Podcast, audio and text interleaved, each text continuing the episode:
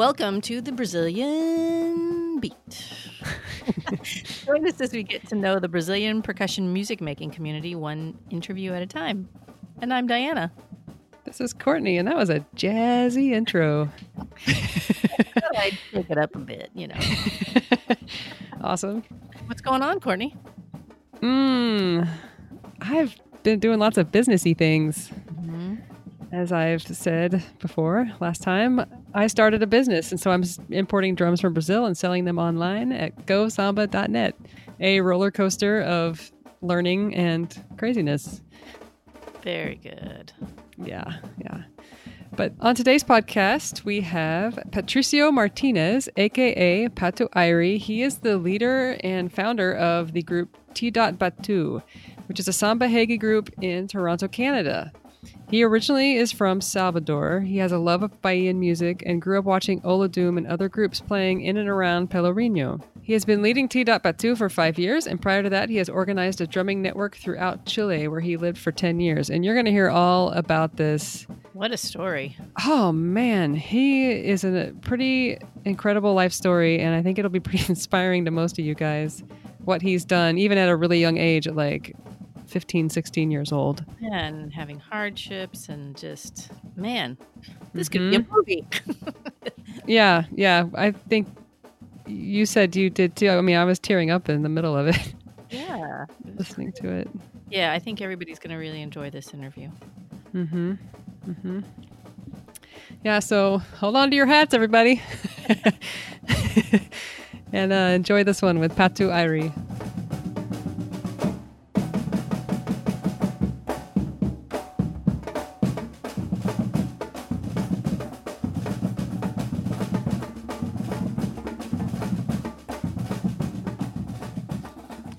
Courtney. Here we are. Hello. How's it going? Good. How are you? I'm doing all right. Still waking up a little bit. Me too. It's early for us on a Sunday morning. Um, what's going on today? Who do we have today? Today we have Pato Irie. He had a he showed up in our Mestre Memel episode, helped us out making that happen. It was amazing, and he had a lot of interesting stories. So we wanted to have him on and just interview him individually. Welcome to the show. Thank you. Thank you so much, girls, for inviting me to be part of the Brazilian Beat podcast. uh, like you said before, I was helping out with Memel, Master Memel from Olodum, and it's good to have an opportunity to share my stories too. So thank you so much for inviting me. Well, thank you for being on. Mm-hmm. Have, how's your summer going? Uh, pretty good. I mean, been playing a lot. Not only samba reggae, but like with other bands, right? So it's been pretty busy. Like I was telling you before we started, we had a show last night with Afro Colombian music and all the stuff, and lots of exciting things happening on my end. So I'm pretty happy. Hopefully, I get more. You know, like I hope to be more busy with with music, right? Because I've been pursuing this my whole life, so Great. Well, we want to hear your story. Oh, good. so, can you tell us a little about you and where you grew up? Yeah. Well, I born I'm born and raised in Salvador Bahia, right, in Brazil. And my parents are from Chile, mm. but they went there when, you know, was the whole Pinochet times mm-hmm. thing, the dictator and so they, they end up in Brazil. And after many years, they were there, based, and I was ready. I was born, and I it was very interesting growing up in Salvador because if I, I'm pretty sure you guys know, we have the biggest population of, of black people in the country. Mm-hmm. You know, so there is so much culture coming from everywhere that was almost impossible not to be involved. And we grew up. I remember the first time I saw the first batuki tocando, like playing in the corner of uh, our neighborhood. It was a band called Yorubandê, which doesn't exist anymore. And they were playing all this samba reggae stuff, like Olodum stuff. It was the time when Olodum came out and all that stuff. It was really big it was getting mm-hmm. big because Olodum came out in the 70s, right? But when it was getting really, really big and very popular between Olodum, Ilê Aiyê, and Balada, so a bunch of other batucadas came out in the different neighborhoods, right? And I remember I was like, what, five years old? And I used to go every day to watch those guys, like around every, every day in the evening. They would be playing there. And we always go, like, I always would tell them to let me play, but I was too small, right? Because they uh-huh. were, they were like guys from 20, 30 years old, and they got this little five year old like annoying them to let them play. and they would tell me, like, just go sit down, man. Like, you know, just go sit there. And I was always like, I was every day I would do the same, and I would just sit down and I would pick it up, whatever they're doing, in my legs. You know, so I basically taught myself how to play because those guys they were playing just in front of me, but they, they never gave me the chance to to join the band because I was too small. So growing up, growing up, we were going to school, and then I I saw Olodum, and I would go to Pelourinho. It was almost impossible to take me out of there. My sister would always have to come pick me up like late at night because otherwise I wouldn't go home because I wanted to be there. Like there's a there's a vibe, a energy inside that place that if you really connect, doesn't let you go. You, you don't want to go. You don't mm-hmm. want to go anywhere else. You want to be there playing the whole time and listen to to the stories and and all the things that's going on because it's not only drumming, right? There's a lot of capoeira there is a the there's also the Orishas drumming and all that stuff. It's all beautiful. There's Filhos de Gandhi. There's a bunch of stuff going on. So I was always interested in, on that stuff. And in, in my family, in my family, it was a little bit kind of uh, you know, they're all Chileans, and me being getting involved on that didn't click for them. It was like, no, what's going on with with Pato? and yeah, and then when we when after I discover all that and and, and discover myself like I had some talent because I could play and I, I knew I could play the beat or whatever I was listening. And we ended up moving back to Chile. My mom wanted, wanted to move back to Chile. And I was what, uh, 11 years old when I got back, when I went there. Mm-hmm. Your parents were in Brazil for work? Yeah, they were living, they lived there for more than 35 years. And in mm-hmm. that time, I was born and my brother too. Gotcha. Yeah. So we, uh, my mom went back first, and she was doing what anything that she could to bring us there because we were three brothers, right? Two guys and one girl. So we moved to Chile, and I was coming with this thing in my head, like, oh my god, I have to do like I have to do something here. I have to find out how to get drums and like I was 11 years old and I was ready to, to start. and the thing that was so weird is when I was ready to start, I found out I was already some guy there doing it. And I was like, this is crazy. How? and I found out about it and then I got involved. I say those guys got the drums. How I, I didn't have any money to, to be able to go get it. So I got involved a little bit and I, I got involved in a batucada and we start playing. I say, man, those guys play the same rhythms from back home. They were doing all the samba reggae thing, and right after that, I I kind of got the context of where the drums were made and all that stuff. So as soon as I knew how to do it, I got it done and I start my own group. Hmm. And you were how old at that point? I was uh, 14. wow. 13, 14, Ambitious. Yeah teenager. So how did how did those guys who already had a group? How were they getting information or knowing what rhythms were being played? Because a couple people tra- traveled to Salvador oh. and they mm-hmm. were you know they picked up some stuff. They were all musicians, right? They mm-hmm. brought back this to Chile like in the 90, 97. Gotcha. And that was the same year I arrived in Chile. So gotcha. that's how uh, you know they were we already grow up guys musicians yeah, well, yeah well adults yeah. Yeah they were all adults and they, they they've been around so. It was just tough for me because i was the kid but i had one thing that was backing me up. I was originally from salvador bahia right Mm-hmm. So that was always something that people look at it like, okay, this guy comes from there. Let's see what he got or something like that, right? And we grow super fast and became, you know, very popular in the whole country. I stopped. I started to travel around the country. Can I can I stop you for a second? Yeah. How does a 14 year old organize like the space where you're going to rehearse? Were you directing the rehearsal? How, how did all that work as a teenager? I know. Believe it or not, I did it all by myself. I had that on me, man. Like it's something I don't know if you, I can say something that you're born with it. Mm-hmm. You know, I don't want to drag about oh, Pato is the shit. I'm, it's not that, but I did know that I was born to be a leader. You know, I could mm-hmm. feel that thing. I was in need to be like, I gotta get this done. And if I didn't do it, who who's gonna do it for me? Nobody's gonna do it for me. Right.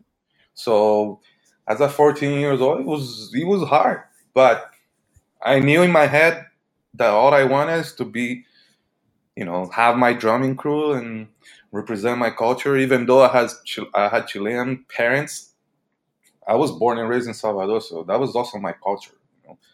And I just I don't know. I just I just did it. It was hard in the beginning. It was hard. Like I used to go to the you know the city I used to live in Chile when I was around that age. It, it's called Rengo, and it's only forty thousand people there. It's not a big city. It's an hour and a half south of Santiago, and uh, people didn't even know what's what what what is that like. What is what is those drums like? That's not their culture, and. But we made it like big and we made it happen. I used to go bug the mayor of the city every single day after school. I would go to his office, knock the door, and say, "I need money to buy my drums. I need money." To... Every single day after six months. One day he was like, "I got enough of you. How much you want?" Wow! and I gave I gave my number like all that. I say yes. I need to buy this much. That time was like about 500,000 pesos, which is worth right now. Uh, how much will be that? Mm, it's a big number. You know, a million pesos is almost fifteen hundred, two thousand dollars. Wow! But for a 14 years old, that's a lot of money. That's so, a lot of yeah. money. Yeah, yeah, So they were like, "What the hell are you gonna do with all the money?" You know, like you're a kid. But they gave it to me, and after that, I was like, this is the time. This, this is my time, and I got I start getting done the drums. You know, back in Chile, we used to build the drums. We wouldn't order the original drum, you know, anything, and we will have the same sound, exactly the same sound. I will go to the guy who play, who works with the, how you call that, with the metal sheet. Mm-hmm. Whoever has that kind of company, and they have those machines that can make it round. Right, right. You just bring the the skin so you will have exactly the same size of what you need. Right, and, right. And you, wow. and you will give him the, the height or how much you want. And then I'll, I will get it done the same drum. Just the cost of like half of it to buy originals. So I was able to buy a lot of drums. I had like 70, 70 drums back in Rengo. So, so they were, if you had wow. somebody make them, they were half the price. Is that what you're saying? Kind of, yeah. Yeah. Why did yeah. you start importing then? Why didn't you just keep doing that? Oh, right now? You mean right now? No, I mean back when you were a kid. Oh, I didn't have that like big uh how you Shop. say I wasn't thinking about it like, oh yeah, I'm gonna yeah. make a lot of money or anything. I wasn't thinking about that. All I knew was I wanted to have a group and I wanted to be known. Yeah, that's what is always in my head. Plus, I was a mm-hmm. teenager, right? Mm-hmm. You you don't think too much as an adult. You just think of like, oh yeah, let's go have fun, and let's I got it, money, yeah. I'm gonna spend it, I don't care, and blah blah. You know, if I knew a little bit more, like, I don't know, it's hard. When you're 14, it's hard. You don't know. Yeah, anything. you don't know anything. I think it would be hard. I think one of the hardest things would be to be taken seriously. Like you, you know, you want to rent a space or you know whatever, and people just be like, "You're just a kid. Like, go away." Yeah, but you know what happened? I, I organized the first carnival there, and I mm-hmm. And I brought 150 drummers down from all over the country. Oh, wow. And I brought like a reggae band that was famous, and I did a big, big, big show. I got more than 5,000 people over there, like watching that, you know, for Holy free. Cow. And it was all done by me. Like I organized the whole thing and I couldn't believe I did it. Like, how's that possible? Like, I'm a kid. I got, you know, we got a lot of farmers around there.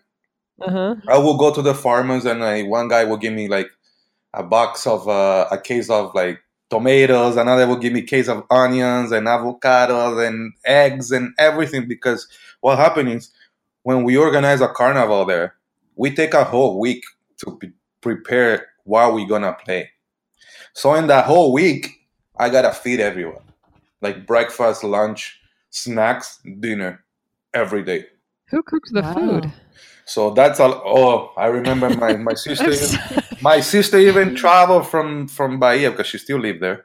She she traveled that time just to help me out to cook. Wow. She's an amazing cooker, so she helped me out. the moms of the other kids that was playing with me, they also came to help. Oh, nice. Some dads and we will get farmers donating a lot of food and wow. it was crazy. It, used to That's be amazing. really cool. Yeah. It still happens, eh? Not in my city, but in different other cities, is still happening. Like the Movimento Batuquero in Chile is huge, like huge. Crazy. And our group back then was named Pachabatu, which means land of drums. And it was this guy who brought it to Chile. He's a Chilean guy, very well known percussionist. His name is Caruso Moraga. He was the guy who brought this down from Olodum and all that stuff. And we partnered up with him and another guy from the north of Chile. So we kind of expand the whole name of the group all over the country. Mm. Like a, like a franchise or something. And that's the network, yeah. Yeah, like like, uh, like Batala does it right now yeah. all over the world. Like same thing, but inside Chile, only on Chile. So right. we were like a bunch of Pachabatus, and between the three of us, we will control the whole thing, teaching people what we're gonna play, and what we're gonna be the breaks, and like so we have all the same sound because we have the same name, right? Mm-hmm. Mm-hmm. So yeah, it, it, a lot of things was was done by that time. Pachabatu is is it's probably the batucada that was most well known in Chile back then, the most popular group. Everybody wanted to, to join us. Not and not everybody could join us, right? Like it was a really, really like amazing work we did there with with all these people. We at some point at one carnival we got like it was like Olodum in Chile, you know, like 500, 600 drummers playing the same beat, singing the same song, breaks and no mistake and nothing. It was crazy. Nice, nice. I wish one day I can do that here in Canada, right? Yeah. How old were you at the time when that when all that stuff? Yeah, it was like what 16, mm-hmm. 15, 16 when we got involved mm-hmm. with Pachabatu, and yeah, it was big. It was big. It was really big, and it was well organized. But like every other group, somehow end up uh, breaking up apart, and, and it was done. And now because of that, there's so many different groups now. Ah, they all kind of split off into their own yeah, thing. Yeah, mm. yeah yeah so that was that was there and then like at some point in chile it would you know pick up a rock and a whole batucada would come out you know what i mean yeah. so it was too much at some point and then i like i knew i had to get out of it mm. yeah because i wouldn't be able to make any money anymore hmm. so i went to school and I, I went to the university in Santiago. And that time I went to university, I didn't play at all. I just went to university to to get my degree. I did events management, mm. so nice. so I could do my own events, and, and I don't have to in, like hire anyone. You know, I was I was I already had experience as right. a teenager. I was like, I already know how to do those things. Maybe I just go for school for that and get better at it, right? Mm-hmm and that's what I did. And then after that, went back to Brazil for another year and a half to work. Nothing to do with events. It was like a, a eco diesel uh, factory. I don't know if you guys know what is eco diesel. Uh-uh. It's basically gas made from plants. Hmm. So oh, cool. Oh, like biodiesel. Biodiesel, yeah. Sorry, that's what it is. Biodiesel. Yeah, I gotcha. So yeah, I did that, and then after that was I made enough money to to save and and come to see my mom here in Toronto. Are you? I have a question. so, do you have dual citizenship, or did you for Chile and uh, Brazil? Yes, I do. I still oh, have okay. it. Yeah, I, I still have it. I came in as a, as a Chilean here though, because it was funny. I tried as Brazilian and I did the same papers, and they declined my visa hmm. when I was in Brazil. So what I did, I said, okay, I'll go to Chile and I'll do the same thing. And I, so I traveled to Chile and I did the same thing, and they gave my visa. I was like, this is bullshit. Wow. so I came as a Chilean, but my passport says I'm Brazilian, mm-hmm. right? Some people, some, some, sometimes I had some trouble for that because they get confused because my passport say Chile, my passport say Chile and say like, uh, how you say uh, citizenship mm-hmm. of, of, like which country, whatever says Chile, and then say place of birth uh, Brazil. So people always ask me like in the airports, you know, why are you yeah, yeah. using this Chilean passport? You're Brazilian, you don't have passport Brazilian, you know, like oh man yeah. Let me live my life. so when you, you were in school and your mom moved to Canada and and then you came up here when she was here, is that? Yeah. Well, what happened is my mom. She well, my family kind of split, right? And mm-hmm. back in Brazil, so my dad left. He went. He moved to Paraguay and basically left my mom by, by herself with those three kids. So she said, I can do this here. And mm-hmm. she sold everything and we went to Chile. After that, she was a teacher. And, you know, teachers doesn't get paid well in any country in this world, I believe. Yeah. And it was really hard for her to, with three kids. We were living with our grandparents. And my my sister went back to Brazil. She didn't like Chile, so she said, "I'm leaving." She left. She was the oldest one, and my brother was going to university, and in two more years, I was going to university. University that's very expensive. You don't, you know, if you don't have money, you you can't make it. It's hard. Mm-hmm. I find it stupid. We should all have free education, you know, to to be able to do something with our lives. But over there is very hard. Not everybody can go to school, and that that that stuff happened everywhere too, not only in Chile. Yeah. So my mom, she had a her best friend was living here in Canada for forty years, and she was living in Toronto. So at the same time, this is what happened. They were the best friends forever since kids. So when the Pinochet thing happened, my mom went to Brazil, mm-hmm. and her friend came came to Canada. Mm. So they always were in touch, and she always would visit visit us and all the stuff. Um, she ended up taking the opportunity to come. So she was here for seven years before I even could see her, like I came. Mm. So those seven years, I was in Chile doing all this batucada thing and travel the whole country. Gotcha. Wow. Yeah, and then when was the time? I said, okay, I gotta go. I, I left. I was 22. So I basically lived 11 years in Brazil, 11 years in Chile. Did you speak any English at that time? Nothing mm. at all.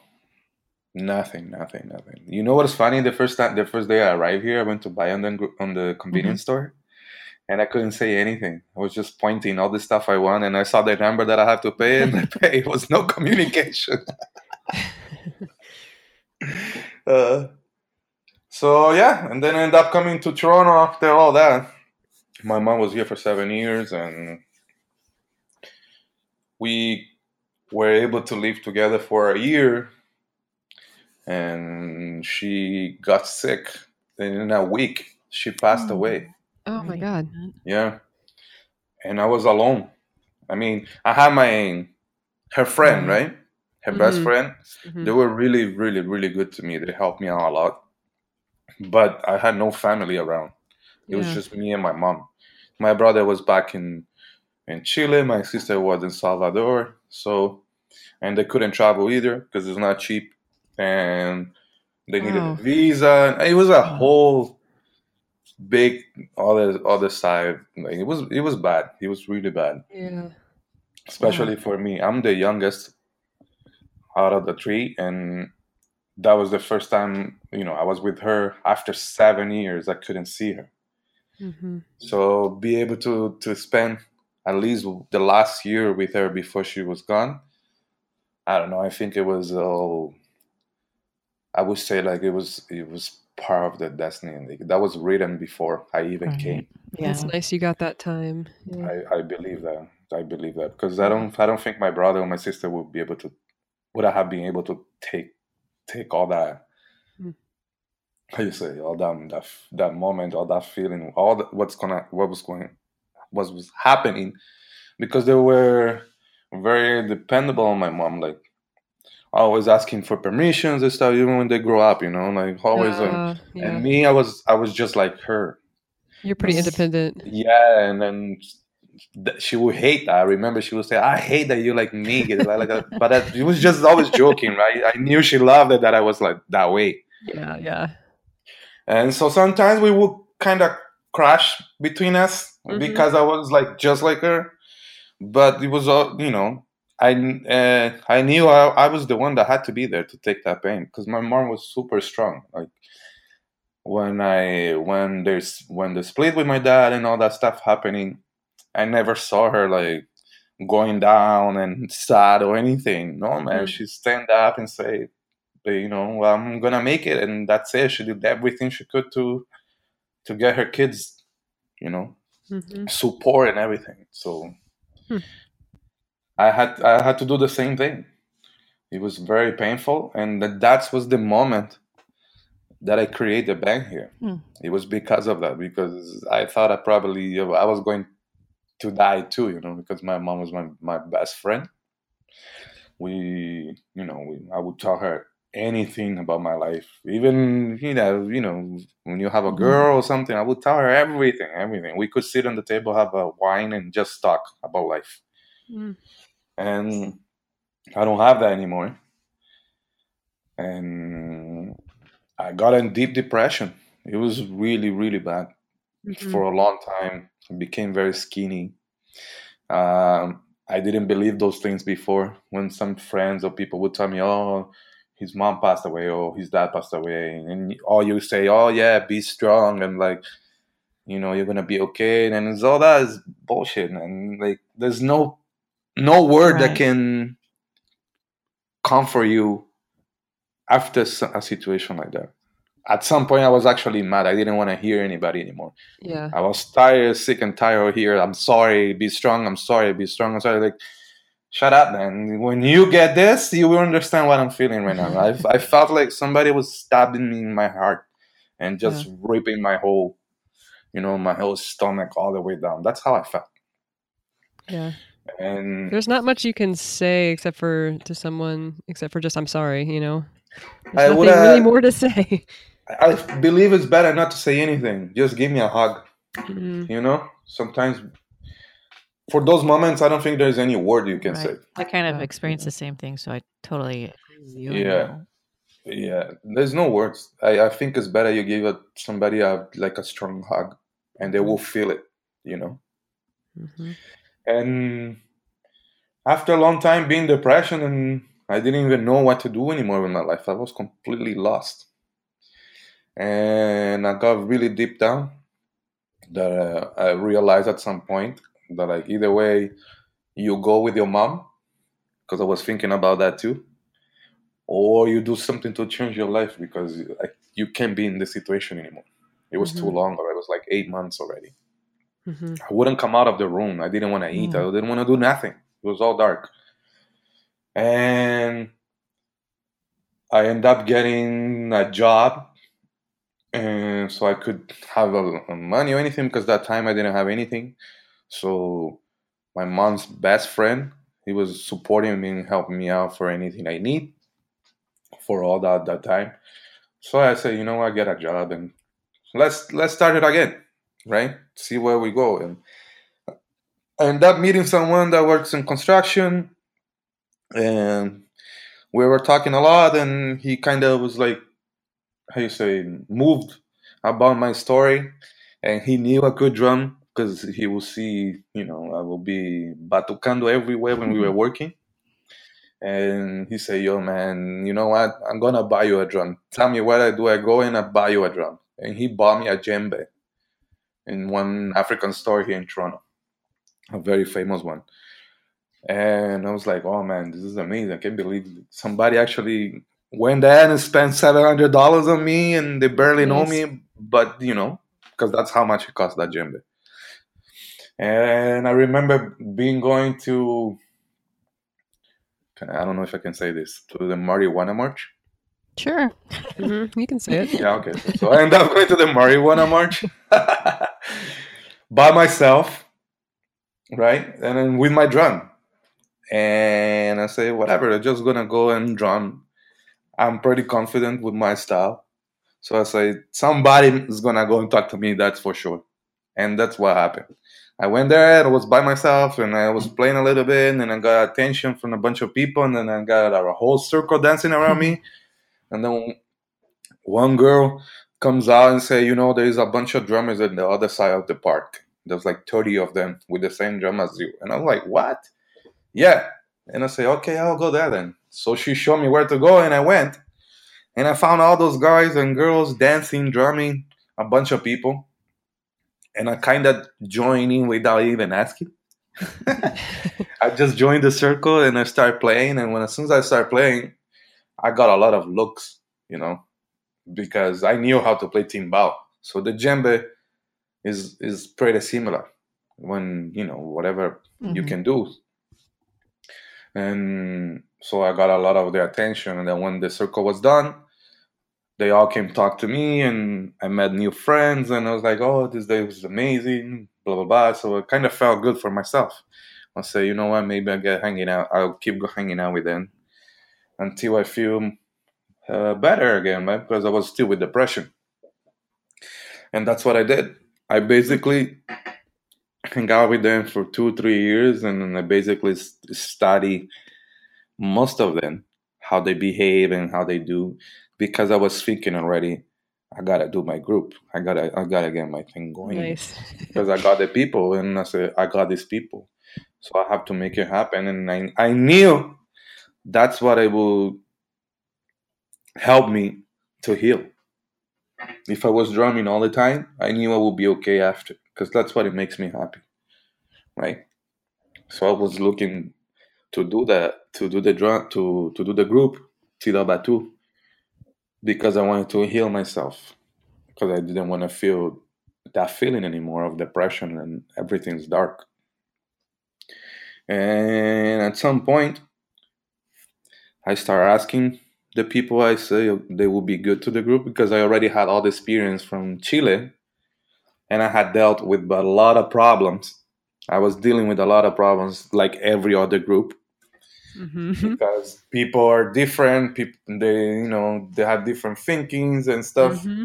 So you can pleasure 70 people, you know, it's gonna be a couple that's gonna say, No, I don't like it, right? So I had all that experience already, and I didn't want to leave the same thing here. Mm. If I create a group here, say I don't want any of that bullshit. I want everybody just come, learn, play, have fun. That's it. I didn't want to, because I was trying to heal myself, so I didn't want to have. To how do you? How did you avoid having drama in? I basically say straight up, the day when I was getting the people ready to go, I did a couple meetings with them, right? Because mm-hmm. they didn't know me well. They know me. Yeah, I've been two years around playing, but it wasn't close relationship with everyone. It was only with two or three guys. Gotcha. So they would kind of help me too, who I, I would pick, right? Because we were looking like, I don't want to have, I was telling the people, I don't want to have drama. I don't want to people telling me this, this, and that. I don't want to, I don't want to argue. I don't want nothing. I just want show you guys what I can do. We can play, and I bet you we can be, you know, something here in the city. Because those drum circles is just for fun. Yeah, it doesn't doesn't go mm-hmm. anywhere. They just get together for fun, and I love to have fun, yes, but I always be pursuing to be the drummer, the musician, and all that stuff, and be able to live my life off my talent. So I was looking way further, right? I didn't want to do it just for fun. I wanted to become something. So I could be known So that means I could get more jobs doing what I love. You know what I mean? So when we created, I said all that stuff. I'm the one who take the decisions. I'm the one who show you how to play. I'm the one doing this. I'm the one doing that. There's no space for drummer here, and that was it since the beginning. Nice. And I believe uh, in community groups and all that is fun. But if you like, if you if you want to do drumming other than just fun, make like in my case, uh, it's my job. You know what I mean? And there's a lot of people that does that all over the world. There's a bunch of people doing the same. But there's also other bunch of people doing the same just for the fun of it. Like, oh yeah, let's play and that's it. But it's a whole effort to to be able to take get a group out. You ladies know that mm-hmm. for sure.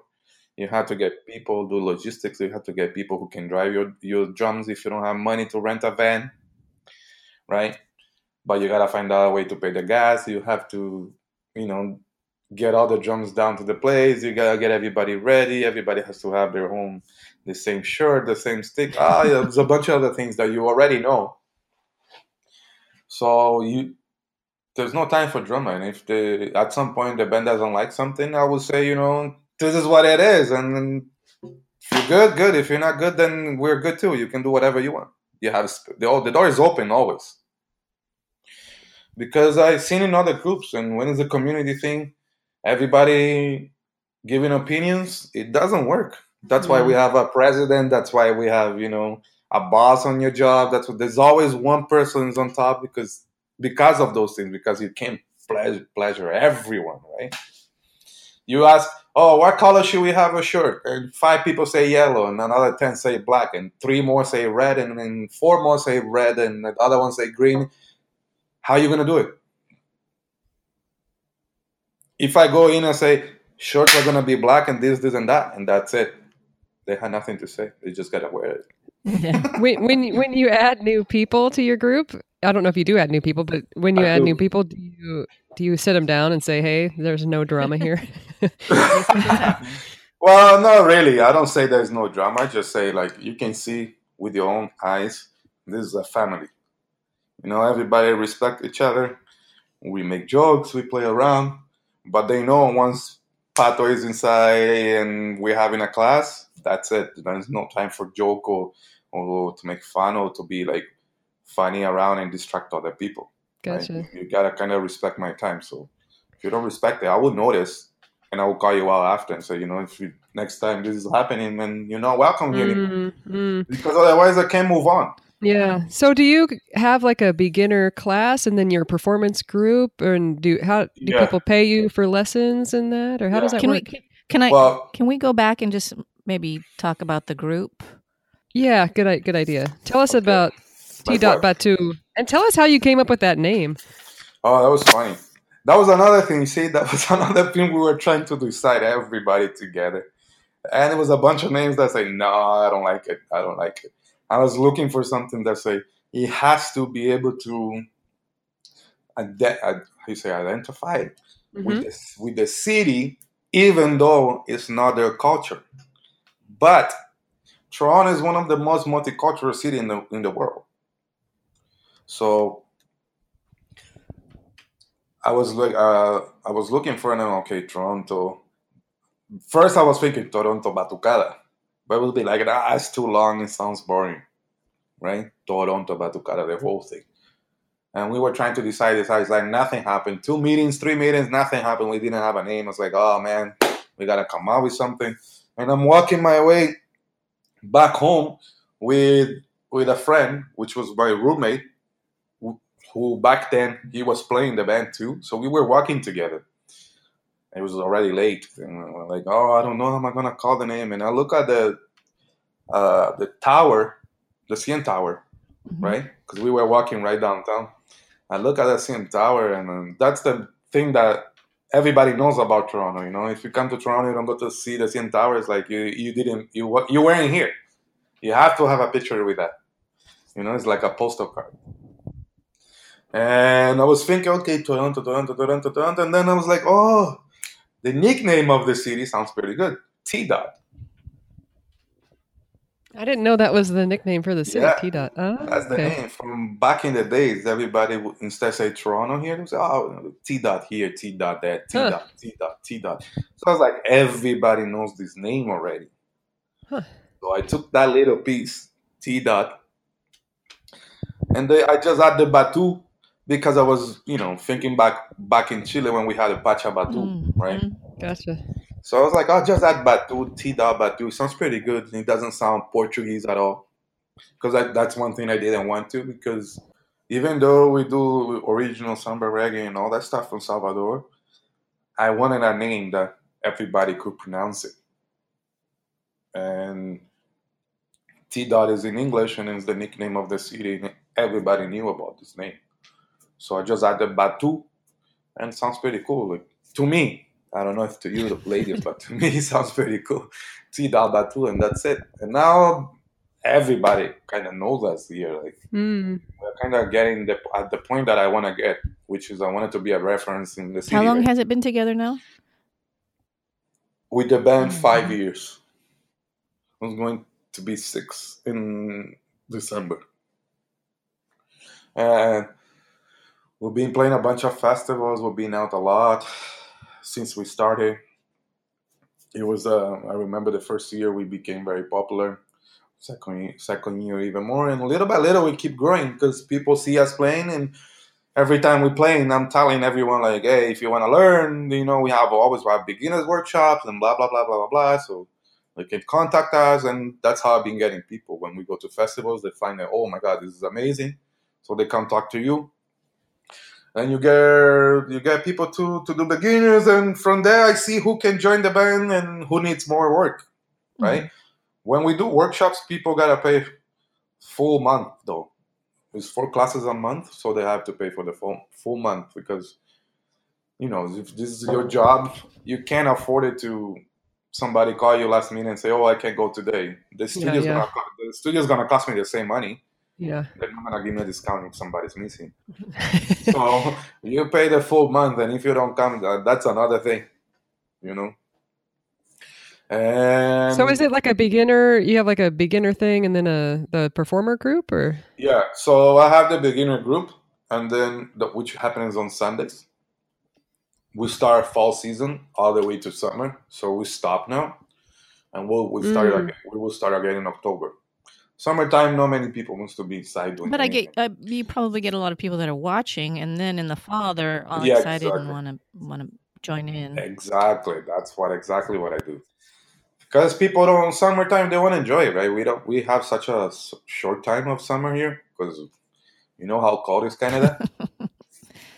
So everybody wants to be out just having fun doing camping going to the beach or whatever so when all that's done and the, the calls start coming in, they want to do something that can keep them moving or something. Instead of going to the gym, you know what, I go drum with those guys. And we've been able to get a lot of people. I started with 10 people and today we are 33. Oh, wow. Nice. That's great. But the band itself, on Wednesday nights, when we rehearse, I don't charge them like to pay myself because that is the band. Yeah in the beginning when I started, I couldn't charge people because nobody knew me. Until they could believe me who I was and how if I knew what I was talking about, then I could start charge something. But I could never charge the people to pay me myself. I couldn't never charge the bank for that. So the beginners, they uh, do pay. They, they pay, pay, and then that helps pay for the space for the kind of performing, yeah. and then gigs yeah. and such. Also, yeah, exactly. So cool. they do pay, but on Wednesday, people pay. I ask for a little bit at least just to pay the studio. Mm. That's the only thing they pay. Yeah. Because cool. the studio the studio is not cheap either, especially here in Toronto, and it's crazy. Yeah, I've heard Vancouver they pay a lot for their studio space yeah. too. And you don't have like a proper space either. Like there's no proper space that can hold down thirty drummers. Right. It's almost almost impossible to find. So yeah. there's this yeah, so there's this special place here, which I live like five minutes away walking, and I love it. And we are there, like a couple bands. There's Samba Squad is there, Maracatu Mar Aberto of Alex mm-hmm. is there too. Uh, Batucada Carioca is there. I'm there, and there's the Samba kids too. So we have five groups there in that place. Do you get to store and your drums too? Yeah, we store our oh, drums and all that. But all that stuff again, it's not cheap. Like to maintain a big place like that, because it's like a warehouse. Uh, it's not it's, it's not cheap. So it's hard when you you know you do drumming and you're not charging the band to pay you. You're just charging for the studio. Right. right. Sometimes it's hard for the maintenance. Like a skin is expensive, not cheap. I just bought a replica skin, cost me thirty dollars. Wow. I was like, man, this is plastic. Why am I paying thirty bucks for plastic? Why was it thirty? Why is it thirty dollars? it's those Remo skins because we don't get much stuff available here. You don't get uh. contemporary skins here. You don't get anything. I think I know a person you can talk to. well, oh. oh yeah, I'm talking to her right now. so it's hard, man. It's hard. It's hard. It's not. It's not cheap. Yeah. Like only one surdo, just so you have an idea. A primeira or segunda, 22 inches. It goes for almost 500 bucks. Do you own a lot of the drums or do the members I buy do. their own? No, I do most of it. Mm-hmm. But there is a couple members, like three or four, that have bought their own surdo. And that's it. Basically, those surdos, no, nothing else. Everything else we have bought, like growing up, little by little. If I do a gig, I would go buy, you know, a couple drums here, a couple drums there. I when I realized I had all those drums, I was like, "Oh my god, well, what is all this money, man?" Like I never, I don't remember seeing all this money because you get so into that you say, like, whatever, man, I gotta get more, so do you gotta go spend it. Do you inventory them, or have you ever lost drums? No, I have never lost. Mm, that's good. No, no, no, I'm very careful with those things. I'm always checking three, four, five times if if I have to, and I have two three people that's doing the same because I can afford to lose a drum. Right. It's not cheap. So I know what I have. Mm-hmm. I know exactly what I have in my head. Do you um, get grants or get support from the like the city at all or arts groups there in Canada? We haven't got any support because we have never applied. Yeah. We always did everything independent. And basically, I tell you the truth, I didn't want to do the paperwork. If it's one yeah. thing, I, if it's one thing I hate, it's paperwork. So well, that uh, and once you get the money, you have to also gotta, do more yeah, paperwork. Because you, yeah, because you got to show where you spend it. Right. So I hate that. yeah. But now the way we're growing, we kind of need some support because, uh, like I said, it's expensive to maintain a drum group. It's not cheap. Maybe somebody in your group can who is good at details like that can you can delegate. Yeah, you know it's funny that you guys are saying this because we just had a meeting on Wednesday before the rehearsal about we were talking about this. Hmm. It's time to start writing grants because we need this, we need that, we need this. I want to do uh, recording, you know, because every time we go to festivals, a bunch of people is asking for us for merchandise, and we don't have anything. Mm. We don't. We don't have shirts. We don't have sticks. We don't have business cards. We don't have uh, yeah. CDs. We don't have nothing. Because whatever you put there, it all costs money. Right. And if mm-hmm. I don't have it, nobody's gonna pay for me, right? Yeah. Sometimes you got to spend money to make money, but yeah, if you don't have it, you can't. Yeah, it's tough. I used to do that a lot when I was working full time. Right now, I'm not working full time. I'm just drumming right now. I'm looking mm-hmm. for something though. But if I can, if you know, if I'm working again full time, I can do that stuff. Mm-hmm. On the same. Oh, go ahead. Finish. Right. I'm sorry. Because most of it, when I was working, I get, you know, I would go invested, not caring how much I had to invest it because yeah. I knew that was gonna bring me more. Like, you see those? I don't know if have you seen any pictures of our drums? You see those designs? Yeah. Yeah, that that job also wasn't cheap at all. I had to hire an artist until we got to the final product that I like. I had to hire the, the, the company that's gonna do all those things, and that cost me a lot of money. But I had to do it.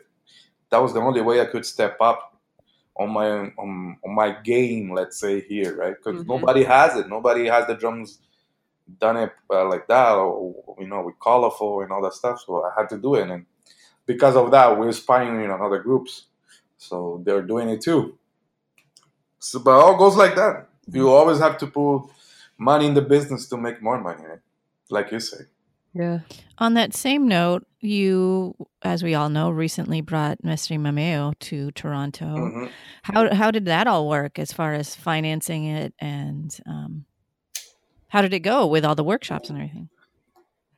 It was okay. Like I knew that would, that would be an investment mm-hmm. more than nothing, right? But I had to do it. You had to, you know, connect with the roots and I haven't been Salvador for so long. I I, I needed. I kind of was in need to bring someone and then give me some refreshment, you know, mm-hmm. because mm-hmm. I have a lot of material, but I didn't know what was going on. Like uh, later, later, like now we're more able to see YouTube videos and stuff, so you can pick it up. Right. Before, nothing of that was there, so it was like it was almost impossible to get this information if you didn't travel, right? So I had the need to bring Mameo, and also was like a dream from since I was a kid. I was like, one day I'm gonna play with that guy from Olodum. Like in my head, I always had that. One day I'm gonna play with that guy. If he's not with his, if he's not with Olodum, it's with my band. But somehow we're gonna make it happen, and I did it. It wasn't easy at all. It's a lot of money, financial wise, because it's not only bringing him. I had to put together a whole show with drummers, with with melody, you know, with brass, with guitar, with bass, vocals, back vocals, and you know, you stop counting. You know, like and you have to pay all that people too because nobody's gonna come play for free. Mm-hmm. Wasn't cheap, but we had help from from the festival that hired us mm-hmm. for two shows, right? Which was Lula World Festival, which Alex Bordokas was producing. Right. Yeah. And they are pitching the idea of bringing Mameo, and they took it. They say, okay, let's do it. Nice. So they had a grant for the whole festival, which I don't know how much it is, but I believe it was a lot of money. Which you start spending, it goes like super quick, and you think, oh my God, I had all this, but it was nothing, right? Because a festival is not cheap either there's so many things you need to be organized mm-hmm. before somebody go on stage. It's crazy. So we had the help from Lula World, and most of the help was from them with the grants. But we also had to to pay, you know, a couple thousands ourselves, right? Because uh, I had two workshops with Mameo just for the band and only one workshop was public. So it was three workshops. And we did a workshop with, with some people that was coming from the States, from Cleveland. Mm-hmm. Do you mm-hmm. know? I forgot his name. Dylan. Yeah.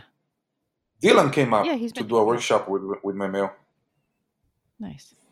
And a couple of, of people of his group. So, and I got a couple side shows and stuff that could help to pay more but uh, you know, I got some sponsors. There's a Brazilian bank that everybody knows here, Brazil Remittance. The lady Angela Mesquita, she always support us since day one. I got a real estate agent that also support us, and nice. And like that, like I got one so guy sponsors. Kind of, but like you basically need to know the people because just go ask for a sponsor to yeah. whatever person you yeah. mostly get a know. Yeah. You gotta try to with your friends first. Yeah. See, maybe one's gonna help you. I had this really good friend of mine has a construction company.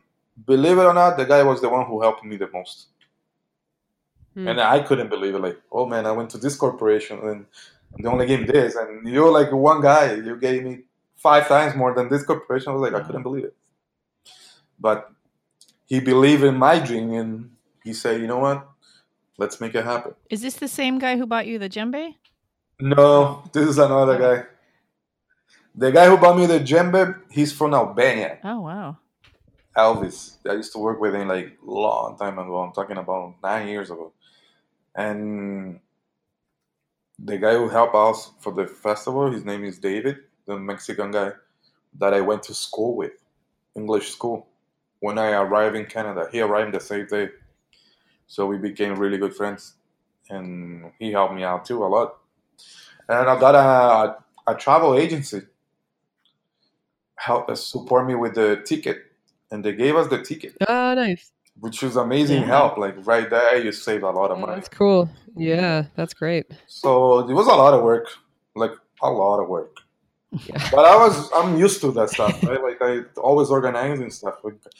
It's tough. It's hard. You get a bunch of headaches. There's adrenaline. There's everything together. But at the end of the day, when you finish the show and you see the people's face mm-hmm. faces, it's like it's all worth it. I would do it all all over again. You know, mm-hmm. with the same headaches and everything. what um I want to go back for a second and just ask you that you were talking about your drums. Are are is that pattern on them or is that painted on or is that what is that? It's vinyl. It's a vinyl, yeah, yeah cool. We printed high definition vinyl. Uh-huh. So it becomes like a stick, right? You just stick yeah. you just get it out and you put it on stick the Stick it on, yeah. yeah. Cool. Cool. Yeah. Is it how do you motivate your members to practice? So like when you're say like bringing new people into your group and then your group is going, do you have problems getting people to kind of learn the material and and have their everything together? Yeah, well, before I bring them to the band, I really need to see if they can like you you will know when you're the teacher, you yeah. know Yeah. This person's gonna catch up quick and he's gonna be okay and, and be in the same level and you can see, oh no, this person needs a lot of work, so we gotta keep them yeah. on the workshop. I yeah. always see that. Yeah. So I just go basically checking. I mean, I have a whole bunch of videos.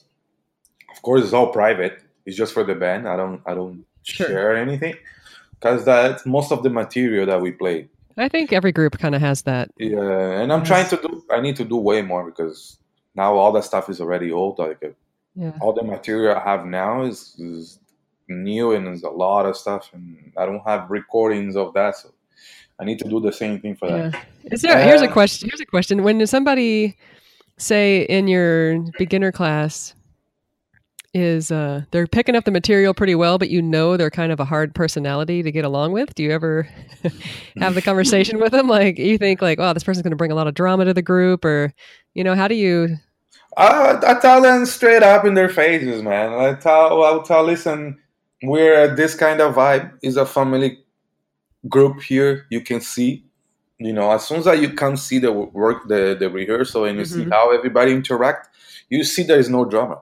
You can yeah. see it. Yeah. And I was I was tell them straight up, like, you can see there is no drama here. Like, don't even think about it. Bring one. you know, you know, don't even think about it because if that happened, then we have to cut the relationship and that's it like mm-hmm.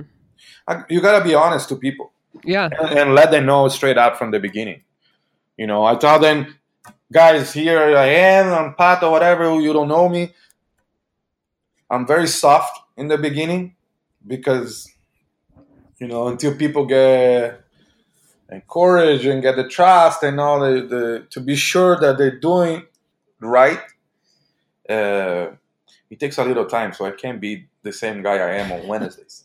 You know, on Wednesdays is basically uh, a military military boot camp, and you come to learn, and if you're distracting, you're gonna get it from me. You know, like there's no time for that.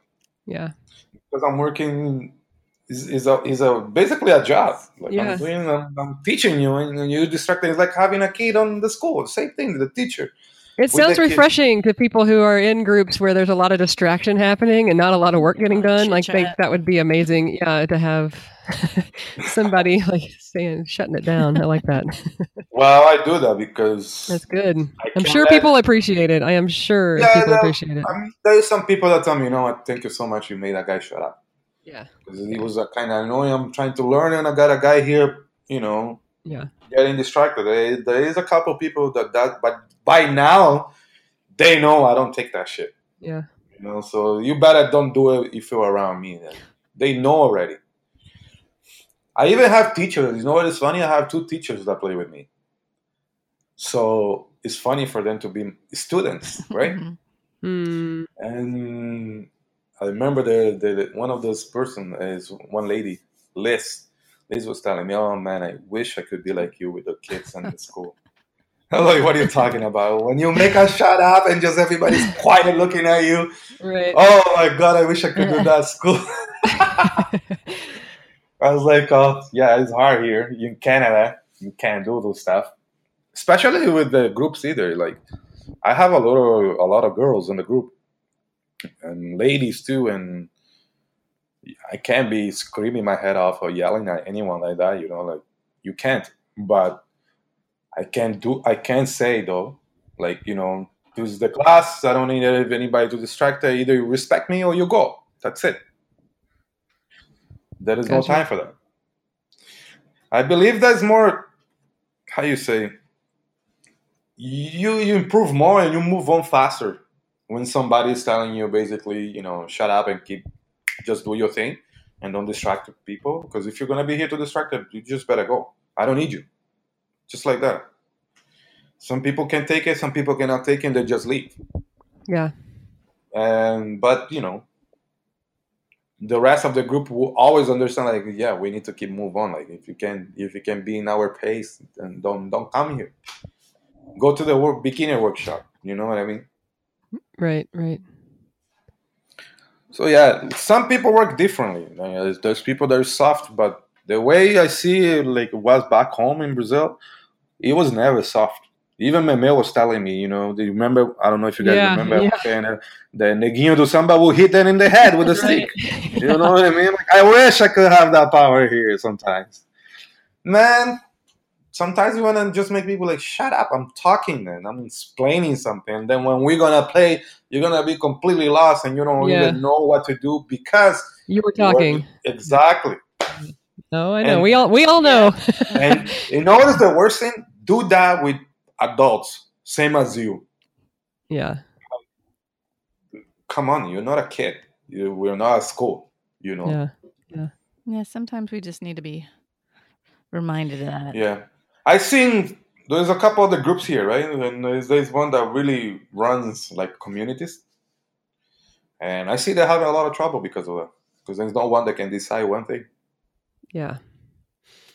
Yes. It's basically an, option, you know. Some some people can do it. Some some groups they don't like that or whatever. With me, that's the way it is. If you want to play with me, or, or, or if not, there's another ten groups you can go join. You know, mm-hmm. like I don't, I'm not gonna be mad about it. Well, with you having at least thirty plus members, that has to say something for your success with how you're running it. True. Yeah, I didn't think about that. but yeah, like I'm you know, in the beginning, people come very like, oh yeah, let's have fun, but they see that I'm so serious, and it's like, okay, you know, I gotta keep up with this guy because otherwise he's gonna tell me to go. Because some people really want to join the band, like badly, when they're doing workshops. Mm-hmm. They keep asking me like two months later, oh, when can I go to see the band? Like, guys, you just started. Like, you think in two months you're ready? No, man, it needs a lot of work just for the all the material we have. We have more than different 15 different beats and breaks for all those beats. Yeah, even when somebody comes in with skills, it just takes a while to learn everything. Exactly. Like right now, I'm practicing whatever Mameo left for us. You know, I've been doing that since he left. So right now it's getting really tight. But nice. I've been I've been doing the whole work since he left. So um, hopefully I'm gonna put together a whole piece there for whatever he left to us. Mm-hmm. It was a couple beats and different breaks, so I'm putting together a whole piece together so we can we can play without stopping anything. Great. You know. So Pato, you've played in Chile, uh, in Toronto, all over the place. What is a really memorable moment for you playing this kind of music? Sorry again. What is I play in Chile and Toronto? What? Oh, what is the memorable moment? Yeah, I mean, it could be funny like or you know, inspiring, happy, just something you really that really resonated with you. It was the uh, the moment I was playing with Mameo together, mm-hmm. Which was a dream coming true. Not not because it was just Mameo or doing other stuff. It's just it's a whole story there since I was a kid. Mm-hmm and Mameo was representing that whole thing. So just for the fact that he came out and he was very humble, and we got to spend two weeks, mostly every day from morning to night together, mm-hmm. and get to know the guy and see mm. All the job they do and everything they go through there, which is not easy, right? We're talking about Salvador Bahia. It's not a super peaceful place there's, mm-hmm. there's, a lot of trouble there too, like in Rio and stuff. and you know there's racism too. Even though the most the the, the most of the population is black people, there's still race a lot of racist. Yeah, it's hard, man, and the fact that I could treat someone really good and show them another kind of world, even though he's been all over Europe and stuff. He was telling me nobody ever treat him like the way we did it. Mm. Hmm. You know, I took my time off and we did a couple trips. Even Marco you even joined us, and all the stuff. I was like, it was basically giving back. Yeah. To them through Mameo, right? And see that in the first show we have a full house that came to see him and us, and people jumping all over the place. Like we made it. we made Toronto basically look like Salvador Bahia for for those days, and having all that happening, and you know, all I could think it was like, I wish my mom could see it. Mm-hmm. You know, even though it was all beautiful and all that, like I really wish she was there physically watching this whole thing and how I came out of the whole this this whole depression and where I am today and all the work I did and like every everything came to my my mind at mm-hmm. that time. It's beautiful. And you know, if I could go share the story with people in conferences, I would do it, man, because the drum is yeah. really powerful. Like it's our first instrument and the hand in the, of the human being, man. Where any tribe or anything, all they had was drums in the beginning to communicate to each other. So, you know, it's like drum is just powerful. And I would say any kind of drum doesn't need to be Brazilian drum. Whoever, whatever drummer, you know, from all over the world. There's many places that play, they play drums. He can, I don't know, he can save lives. I can say it saved my life. And mm and today i'm more decided than ever that this is what i have to follow. Like i have to do this. This is my mission you know? I, when we look at up oh yeah we have TDot Batu is amazing group we've been growing all that. But at the end of the day if you really look deep what is my power to create over there? It's crazy man. I can't believe i have all these people coming every wednesday since five years ago. It's like i have a church and i'm the priest you know That's the church day for that. and it's like that means I have something good for them to keep coming back. Right. I, I, I don't obligate anyone to come. You like you're free to leave whenever you want. So have all that. It's it's just beautiful, and one of them, I would say, also most memorable things is I never thought in my life I could be teaching people how to play batucada in English when I didn't know a mm. word of English. Mm. And today, you know, I give workshops for big corporations, like companies that hire you for one or two days, and you do workshops with the with the people who works there. Mm-hmm. And I even got some people coming out of the states with this company. I forgot the name. It was one big company, and a lot of people came out. I had like forty people there and it was cool to see people, you know, everybody having fun. And they, oh my god, I didn't even have an idea. This was so much fun to play a drum yeah, or stuff yeah. like that, right? Cool. And yeah, and I can say the probably the most important one that I really relate after Mameo and all these beautiful moments. It was one time playing at the Beaches Jazz Festival here, International Jazz Festivals by the Beaches. Mm-hmm. Uh, we play it there every year since four years ago, and it's three days in a row, and it's three sets each night, and goes from seven to eleven, and it's like fifty plus bands on the street, but we are the only like Brazilian drumming like that on that festival. There is another group which is Samba Squad, but Samba Squad makes a lot of the rhythms, right? They don't do only Brazilian; they do a lot of Cuba and other stuff. Like they mix we're the only samba reggae one. So one time, it was this old lady came by. She when we stopped the set. First of all, she was watching the set and she was super like hype up and all that stuff. And at some point, I saw her crying, and I did like I can't. I was like, "What's going on? How how can you make somebody cry when you're drumming? You know, this is so much fun." And I pay attention on that. And when we finished the set, she came talk to me and she she was crying already and telling me you know, how beautiful your music is, and oh my God, this is so amazing, and and she kept crying, and I was like, I kind of hugged her, and I was like, what's wrong? Like, why, why are you crying if you really think we are amazing and we're having fun? Like, I want to know. And she goes, I lost my son six months ago, and it's been really bad. I miss him so much. As, as soon as she told me that, mm. I start crying too because it's like I, I related with my mom. Right. So she tells me that, and and she lived she lived in the neighborhood over there where we played this mm-hmm. festival, and she was telling me, "I heard you guys from my house, and I don't know, something was telling me that I had to go follow that sound." And when I when I came all the way here, I saw you guys, and this the this being the most beautiful music I have ever seen in my life, wow. and I was so sad because my son, you know that, and you guys made me smile again, and I'm so thankful thankful for this moment and something I couldn't even listen anymore. I just hugged yeah, her. Yeah. We start we start crying together. it's like the mirror experience that you had, yeah. Yeah, and then my the people from the band was like, "What's going on with you? Why you why you crying?"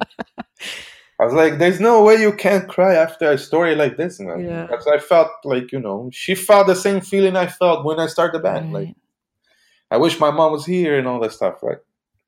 It's tough and since since then, she's been every year in that festival, just checking the nice. whole show that we do. Nice. And every year, she you know she come and tell us, "Oh, thank you so much, guys."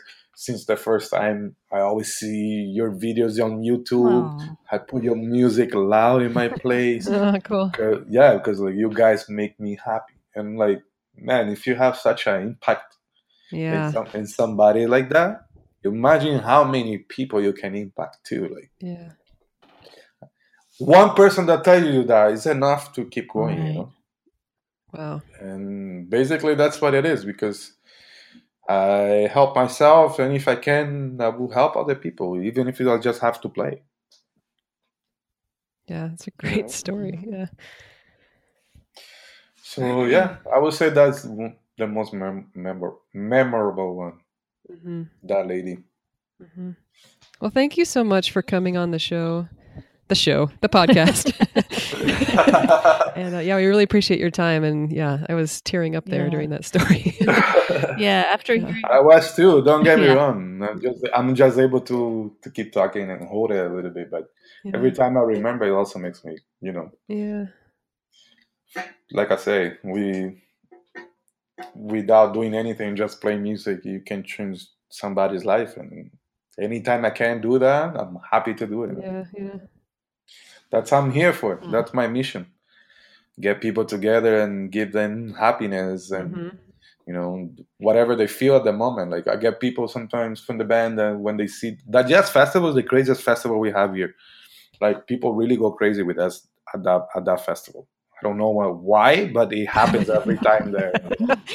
I we open a circle at the end, and everybody will go in the middle and just jump like crazy, like ecstatic dancing and yeah. stuff. Like everybody's doing their own thing.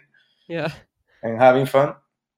And you know, I remember this guy Chris that plays with me. One of my one of my best surdo players. Like, yo, Pato man, you can yell the shit out of me. You can do whatever you do to me, man. There's nothing that can pay the feeling of being here and playing right now. So that means a lot, you know. Yeah. He was saying as a joke because sometimes I would get mad when we were practicing and stuff, but that means like you know they, they don't care about the stuff. They know it's, it's all about the music. It's not yeah. anything, anything is, is not personal. You know, I'm People not mad at yeah, I'm yeah. not mad at anyone. It's just like guys, I want to. In my head, is always like I want to be the best for myself, not for the people out there. It's just like I have this thing with me. Like uh, probably a lot of drummers has too. Like you pick you pick it with the, with yourself. You know, like you want to be the best, right? Yeah, and thank you so much for inviting me. You know, not usually you don't get much time to talk about yourself yes. to other to other people, like to say what you've been through and stuff. Yeah. So thank you for giving me the opportunity yeah. and thank you for being so open yeah, and sharing so ama- much. Amazing story. Wow. I use it. I, you know what? I before I wouldn't do that because I was still feeling like depressions and mm-hmm. stuff. It will make me. It never made me feel good talking about it. Mm-hmm. But today, when you know those those things been happening and and you've been changing people's life or you, you whatever I'm doing, it kind of heal myself, it heal myself, yeah. so I can talk about it now. Like I yeah. have no problem to talk about it and, and share with it because that's that's the truth. And you're helping other people heal as well. Yeah, and you know, I try to do my best, whatever I can. Well, it sounds like you have a great so, thing going on in Toronto. Hopefully, one day you ladies can come here and, and see it with your your own yes. eyes. Love to do that. Yeah. I would love to organize something here, like an international samba reggae festival or something. Yeah, we know you can do know. it. We know you have the ability. I know, I know, I can do it. The thing is, I need a way bigger support than you know what I mean. That won't yeah. be cheap, like yeah. because I, I, would like to bring people from Europe, like something like they do in Coburg in, oh, yeah. in Germany. You know, that would be nice to have around here, in, mm-hmm. either here in Canada or in the states. I don't mm-hmm. see anything going on like that. Yeah. So I've been, yeah, I've been looking into that and talking to different people about making something like that happen. I got really inspired by a lot of the videos coming out of Coburg this year, and yeah, yeah something needs to happen. But um, yeah, they have a lot of encontros. You're right; it's really expensive, and I have no idea how to organize something like that. I have an idea how to organize it, but I do know it's going to cost a lot. yeah. So I've been like, thinking like maybe 2020, like do a bunch of fundraising for the first year and then do it the next year. Yeah, it'd be nice because yeah, you don't want you know you want to buy groups from outside but you kind of right. gotta cover the whole thing right. right yeah yeah so yep hopefully one day we make it happen yes. And for other people who's gonna listen to the podcast or if it's listening now uh you know i'm right in toronto i'm not too far so if there's any group out there that you guys know that does samba reggae I don't know how strong is the movement with samba reggae in the states. I do know there is a lot of maracatu and samba, but maybe that's why uh, we are missing there. Maybe some more more samba reggae groups. If you know anyone, you know I'm always available to go and share my knowledge. Right. There you go, you guys, and we'll put your contact information up on uh, our website, and you can always probably find you through Facebook and just send us all your links and we'll we'll put them up so people can get in contact with you if they want to bring you down and and teach you or not teach you you teach them yeah anyway well yeah. they can teach me too you never we all can teach. Right. You always you always learning that never stops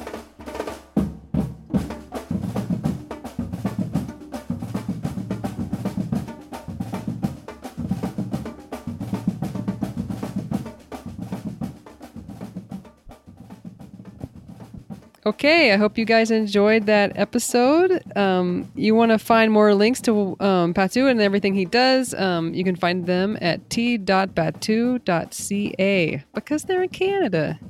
Um, he, he's also on Facebook. Um, they've got a Facebook page, t.batu, and then also his personal page, Pato Irie. That's P A T O I R I E. Just go check him out and see everything he's doing there. They're on Instagram too. Oh, and they're also on Instagram. Yeah. Thanks for everybody for listening. Um, we do have a poll running on Facebook.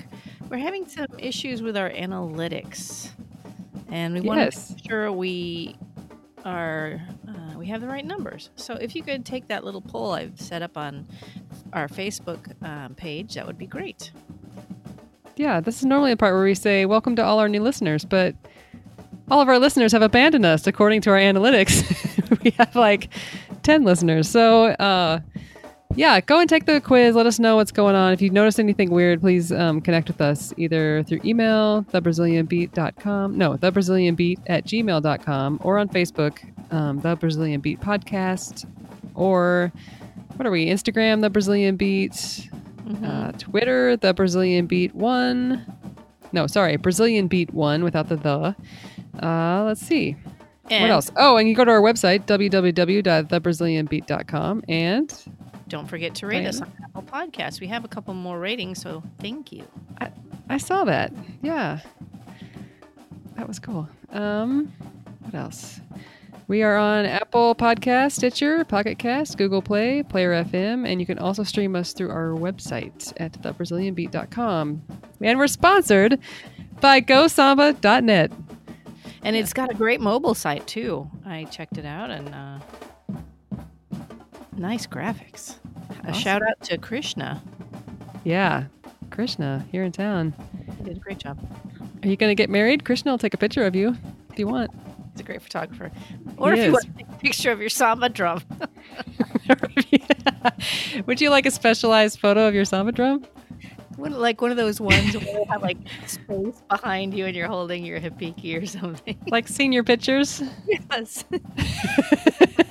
Pictures, like one profile and one head on. Yeah. You might have to make yeah. that happen. Yeah. senior pictures with her drum.